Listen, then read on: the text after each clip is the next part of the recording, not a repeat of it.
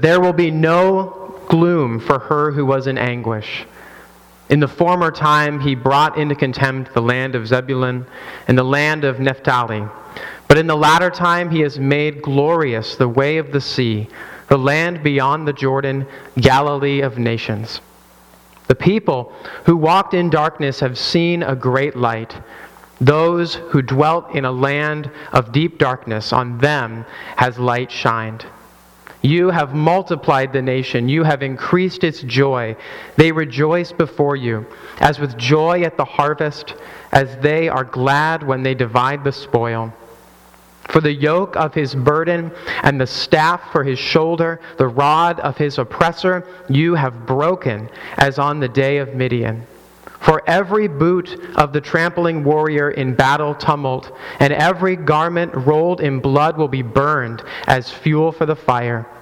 For to us a child is born, to us a son is given, and the government shall be upon his shoulder, and his name shall be called Wonderful Counselor, Mighty God, Everlasting Father, Prince of Peace. Of the increase of his government and of peace there will be no end. On the throne of David and over his kingdom to establish it and to uphold it with justice and with righteousness from this time forth and forevermore. The zeal of the Lord of hosts will do this. This is the word of the Lord. You may be seated. Well, we're beginning a new series this morning uh, for the season of Advent that we are calling Prepare Him Room. And the reason that we've entitled our series Prepare Him Room is, as Pastor Mark has already alluded to, we are uh, corresponding this series in the pulpit uh, with a devotional uh, by Marty Machowski called Prepare Him Room. And we're encouraging everyone uh, to either get their hands on this devotional or to participate in the things that we are doing for the Advent season at this church. Because the season of Advent uh, is not just something that is geared toward young families, but it's a season for the entire church body, a season of preparation and a, seri- a season of anticipation. And so, over the next four weeks, uh, we're going to be hosting things on Saturday morning for young families. We're going to be posting things to our daily worship guides, all associated and aligned with this, with this devotional. And on Sunday mornings, we're going to be taking passages from this devotional, primarily from the Old Testament, to look at those promises and those prophecies that God has given us that point to the birth of Christ. And I encourage you uh, to participate as much and as often as you are able to do that. Because I really hope, and we really hope, uh, that this season of Advent in particular can really deepen our joy in the promises of God and really cultivate our hearts to long for the return of Christ.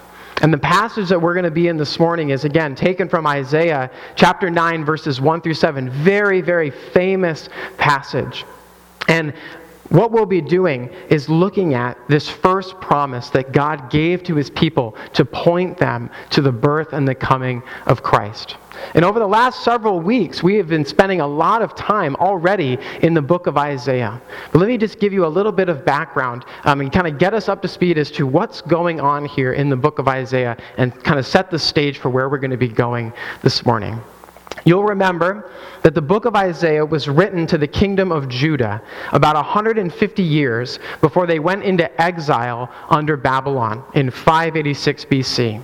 And all throughout the book of Isaiah, God reveals over and over again that the reason that Israel was going to be exiled was because of their unfaithfulness to the covenant that God had given them. And instead of turning to the Lord in their distress and in their anxiety, Israel turned to the nations around them. And in Isaiah 8, verse 22, God says, because of that unfaithfulness, He is thrusting them into thick darkness, and that they would experience the distress and the anguish that their sins deserved.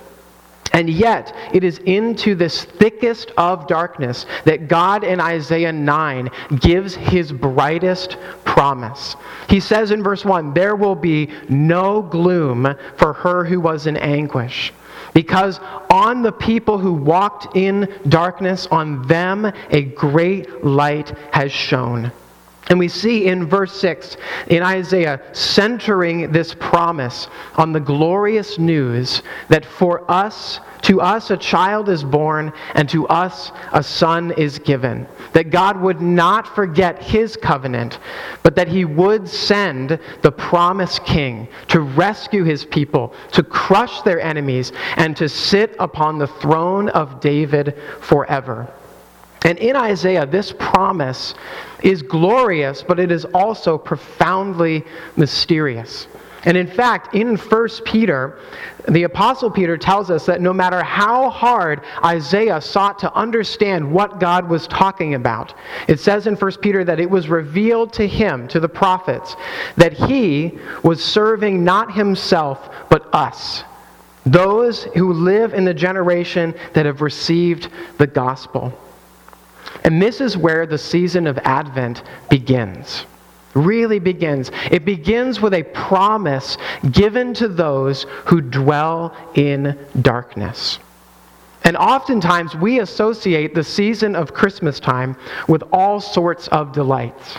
But perhaps this Advent season, when things are so uncertain and so strange, perhaps God is giving us an unforeseen gift Perhaps with all of the gloom and the distress and the anguish of this hard year, perhaps God is reminding us that we actually do dwell in a land of darkness. However, it is into this real darkness that God is shining forth his brightest promise that the promised king has come in Christ and that we can rejoice because he has shone into our world and into our lives the light of his rescue, the light of his victory, and the light of his peace. That is where we're going as we head into the book of Isaiah. But before we dive in, let's pray. Our Heavenly Father, we thank you so much that you have gathered us together this morning to hear your word proclaimed, to be together as a family, and to be nourished and strengthened by your word. We ask, Lord, as we look at this glorious promise that you gave to the prophet Isaiah, that you would give us a clear image of who our King is in Christ and what he has done to rescue us, what he has done to be victorious, and what he has done to establish his kingdom peace in our lives and eventually throughout the entire world. Be with us this morning by your Spirit and illuminate our hearts. In Jesus' name, amen. So, even as we wrestle with the fact that we dwell in a land of darkness, we can rejoice because the light of our King has come. And it's shown in the fact that he has rescued us. I want you to notice in verse 6 again that at the heart of God's promise to Israel is this child, one that is born to be king. And I want you to notice the titles that are associated with this child and with this king. He is called Wonderful Counselor, Mighty God, Everlasting Father, and the Prince of Peace. And each of these titles reveals a different aspect of this king's character and of his accomplishments. And the title, Mighty God, that second one, is the most closely associated with the rescuing of God's people. Because that word mighty, as it's translated into English, actually comes from a Hebrew word that literally means mighty warrior or mighty soldier all throughout the Old Testament, and especially in the book of Exodus and throughout the Psalms, God Himself is described as a warrior king. If you go to Psalm 24, you'll see this language all over the descriptions of God's character. And as God has delivered his people in the past, so in this promise, God is saying he will mysteriously come again and he will deliver his people from their slavery and from their sin. And I want you to see in verse 4 how there's an emphasis on this idea of slavery. The words in verse 4, like the word yoke, the yoke of his burden, or the staff for his shoulder, or the rod of his oppressor, all of these words are associated with the image of a slave master. However, I want us to spend just a little bit of time exploring something in verse 4 that really fills out what the promise is to Isaiah about this rescue. Because to really understand what Isaiah is saying here, we need to understand what he means by the day of Midian. I want you guys to look here in verse 4. He says, You have broken those tools of oppression as on the day of Midian. What is the day of Midian? Well, the day of Midian is the story that, about the person of Gideon that we read in Judges chapter 6. You'll remember in Judges chapter 6 that it says the people of Israel did what was evil in the sight of the Lord, and that the Lord gave them into the hand of Midian for seven years. And during this time, it says that Israel was profoundly oppressed by the Midianite people. And that they were so oppressed by the Midianites that they had to resort to living in caves just to stay alive. And finally, as Israel was burdened under the persecution of the Midianite people, they turned to the Lord and they cried out to him for help. And what did God do in response? God raised up the man Gideon to lead his people and to free them from their oppressors. However, if you go to Judges 6, which I encourage you to do, and read the story of Gideon, you're just going to see over and over again the emphasis in that story that it was not Israel's strength in battle that would deliver them, but it, that it was their God, their mighty God, that would deliver them. That is the lesson of Gideon, the lesson of the day of Midian. And God is promising Isaiah that there would be one like Gideon, this child to be born, who would set his people free and deliver them from their oppressors. What amazing news for people sitting in exile to hear that this oppression would cease and that freedom would come. But what is really, really important, I think, for us to understand is that this illusion goes even deeper than that. Because when we look at the story of Gideon a little bit closer, we notice that in this story, God not only delivers his people from their oppressors, he delivers his people from their sin.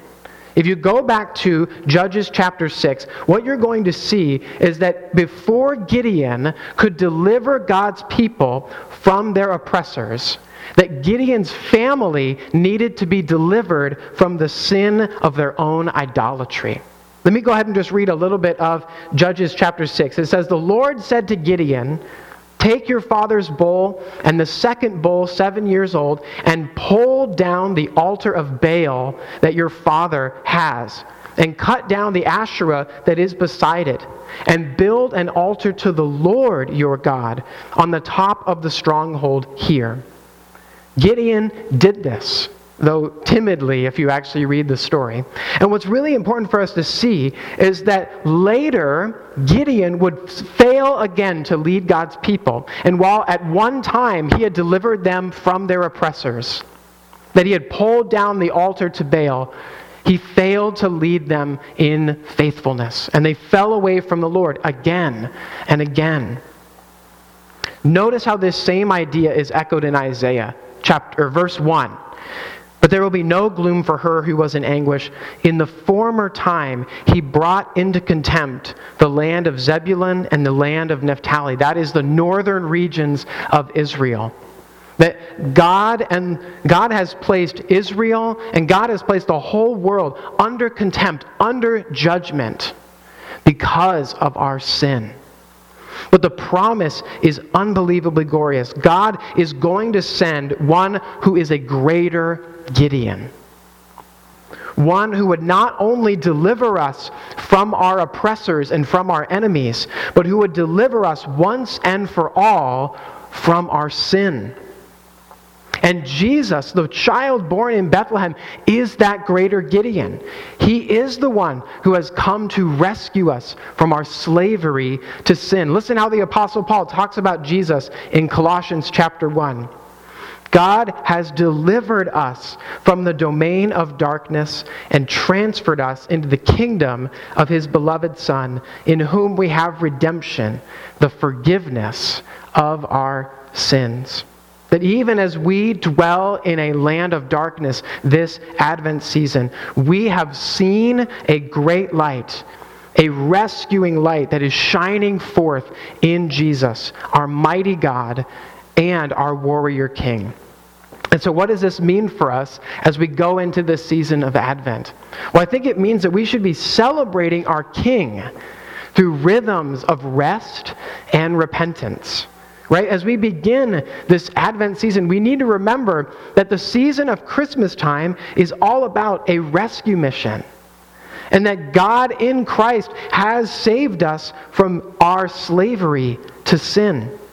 And so, I encourage you, consider ways this season to celebrate that freedom ways to rest in Christ and to walk in repentance. Like Gideon, turn from your idols. Tear down the altars that you have built for your idols. Do not rest in your own strength, but instead create traditions this year that celebrate and rest in the work of your warrior king. But God's promises not only reveals the light of our rescue, but the glory of our King's victory. I want you guys to look really quickly at verses 3 and 5. In verse 5, it says, For every boot of the tramping warrior in battle tumult and every garment rolled in blood will be burned as fuel for the fire. Notice the language of war in this verse. And picking back up the illusion of Gideon, God is promising a king who would not only free his people from their sin, but would completely subdue God's enemies and fully strengthen God's people. In verse 5, I want you to notice how complete the action is. The phrasing here is painting a picture of a battle that has already raged and a victory that has already been won. And the victory is so complete and so final that the description says that the uniforms of war are being gathered by the victor and being consumed by fire. No enemy is left after this war, and even the memory of them is being erased. Unlike Gideon, who provided God's people with only a temporary victory, this king that would come would provide God's people complete and total victory. That all of God's enemies would be placed under the feet of this king. And this is the exact thing that David longs for in Psalm 110, where David writes, The Lord said to my Lord, Sit at my right hand until I make your enemies your footstool. And the incredible thing is that this promise has been fulfilled and is being fulfilled in Christ. I want you to hear how this language is picked up by the apostle Paul in 1 Corinthians chapter 15. There he writes, Christ must reign until he has put all his enemies under his feet. The last enemy to be destroyed is death. Think about that. All of his enemies put under his feet, either by grace or by judgment. All of God's enemies will be subdued. This is the victory of Christ. Through his life, his death, his resurrection, his ascension, he is and he will continue to subdue all of God's enemies. And as he does that, I want you to notice in verse 3, he is going to be strengthening and encouraging his people through the spoils of war. I love this verse. It says in verse 3, You have multiplied the nation you have increased its joy. They rejoice before you as with joy at the harvest, and as, as they are glad when they divide the spoil. I want you to notice in verse 3 the emphasis on the joy that is brought to God's people as they receive the spoils of war won by their warrior king. Notice that the title, Everlasting Father, captures this so well That this king is going to provide for the needs of his people the same way that a good and generous father protects and provides for his children. And the joy of these spoils, they're compared with the time of harvest. But they are, in some mysterious way, going to also multiply the nation of Israel itself. How is God going to do this?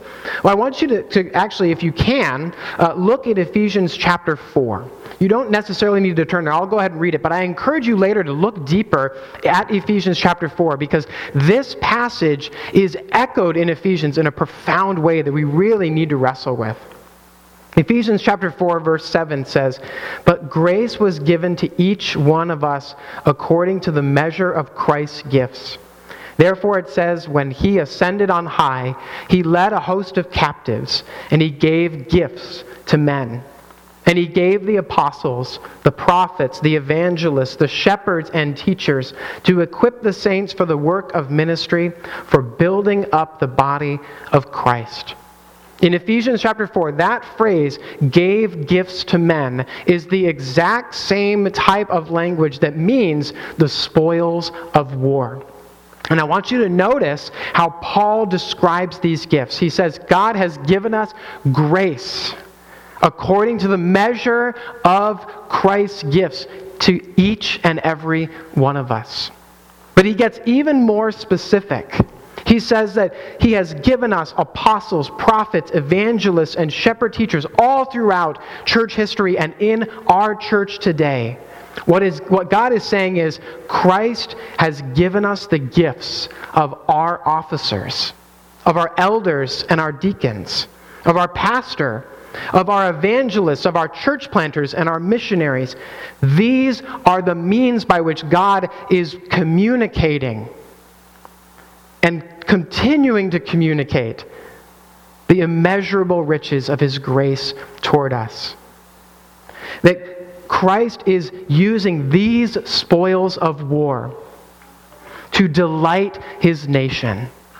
And as we continue to celebrate this grace and declare and demonstrate the gospel as the church, that that grace, those spoils of war will increase, and Christ's body will be built up and strengthened, and the nation of our God will be multiplied, as it says in Isaiah. I love how John Piper kind of articulated this in his uh, book called The Joy of Nations. And in that book, he writes this Missions is not the ultimate goal of the church, worship is.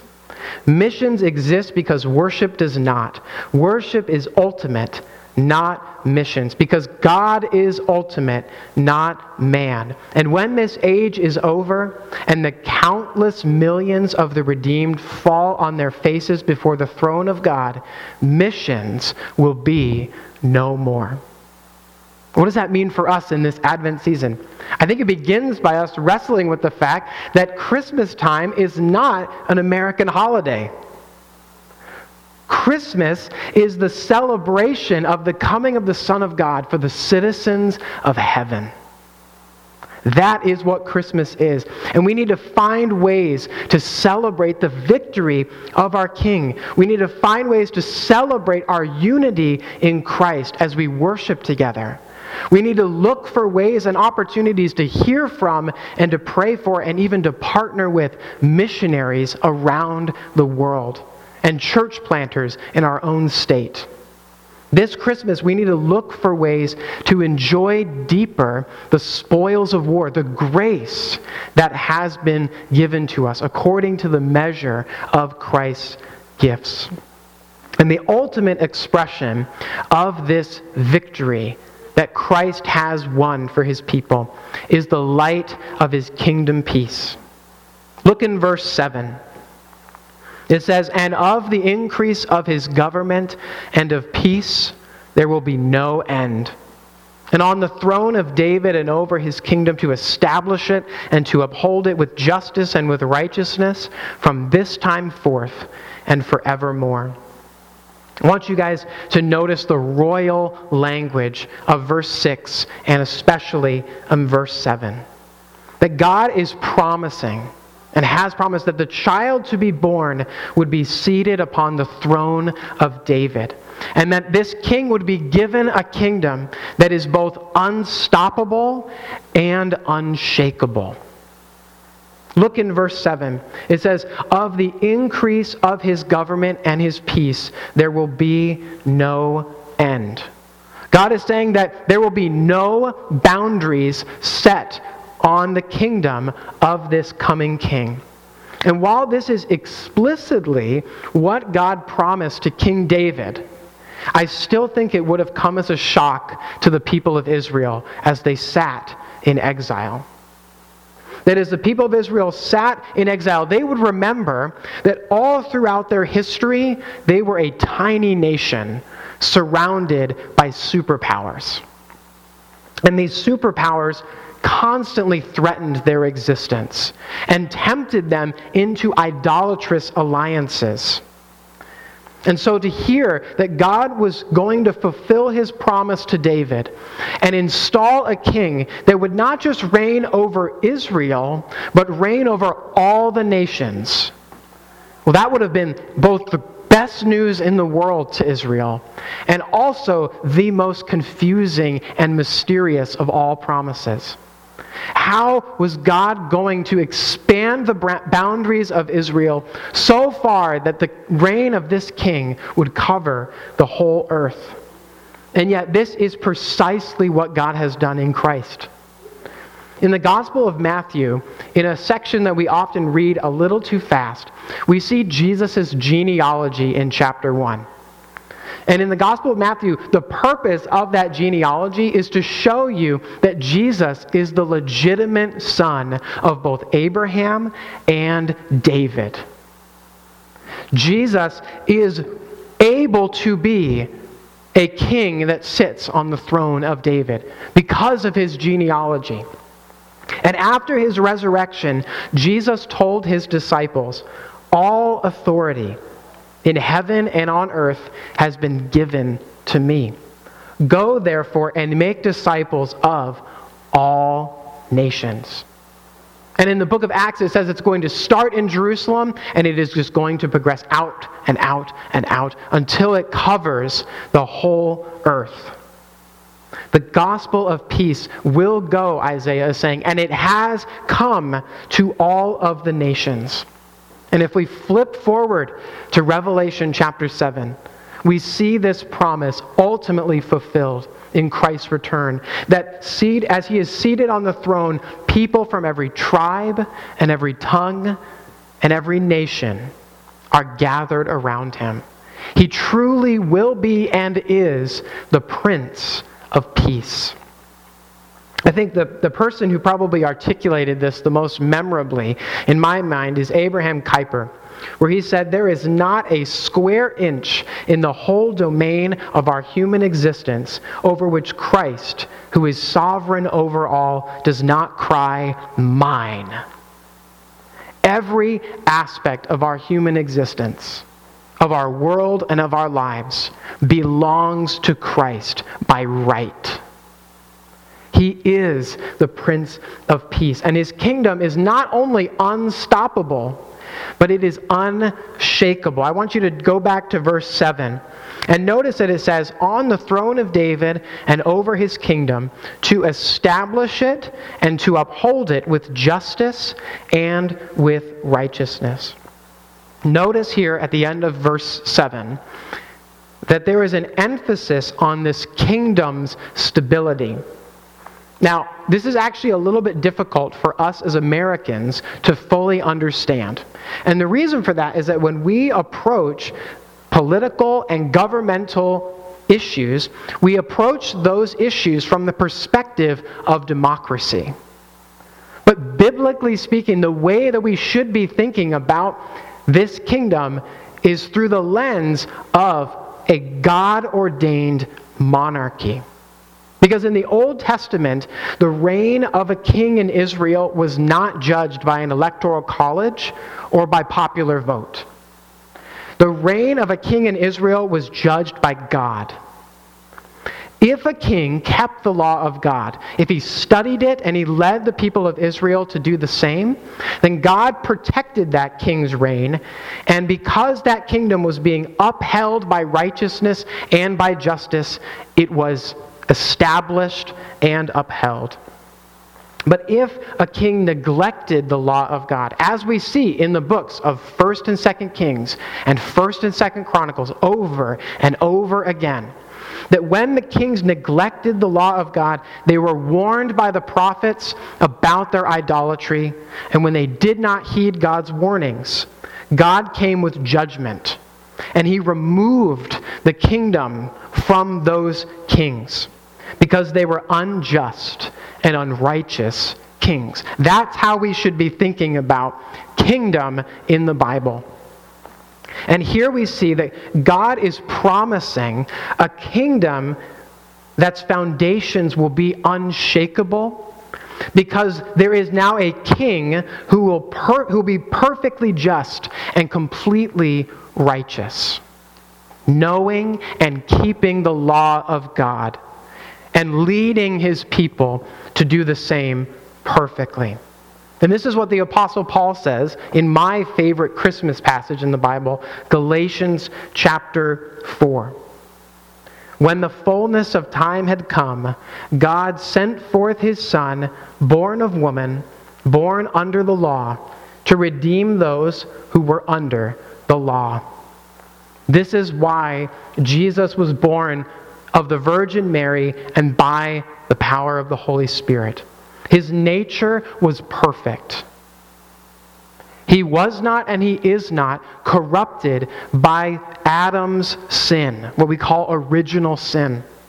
And this is why Jesus was born specifically into the nation of Israel, so that he might know and he might keep the law of God perfectly. And the reason he did that was so that his righteousness could be extended, his justice could be extended for the sake of his people. And as we see in Isaiah, therefore his kingdom will be unshakable. The title that's most associated with this is to say that he truly is our wonderful counselor perfectly just, perfectly righteous, always ruling with wisdom and that no matter what happens, he will always be on the throne because he deserves to be there. So, what does this mean for us as we approach the season of Advent? I think it means we need to celebrate our King by living as citizens of his kingdom.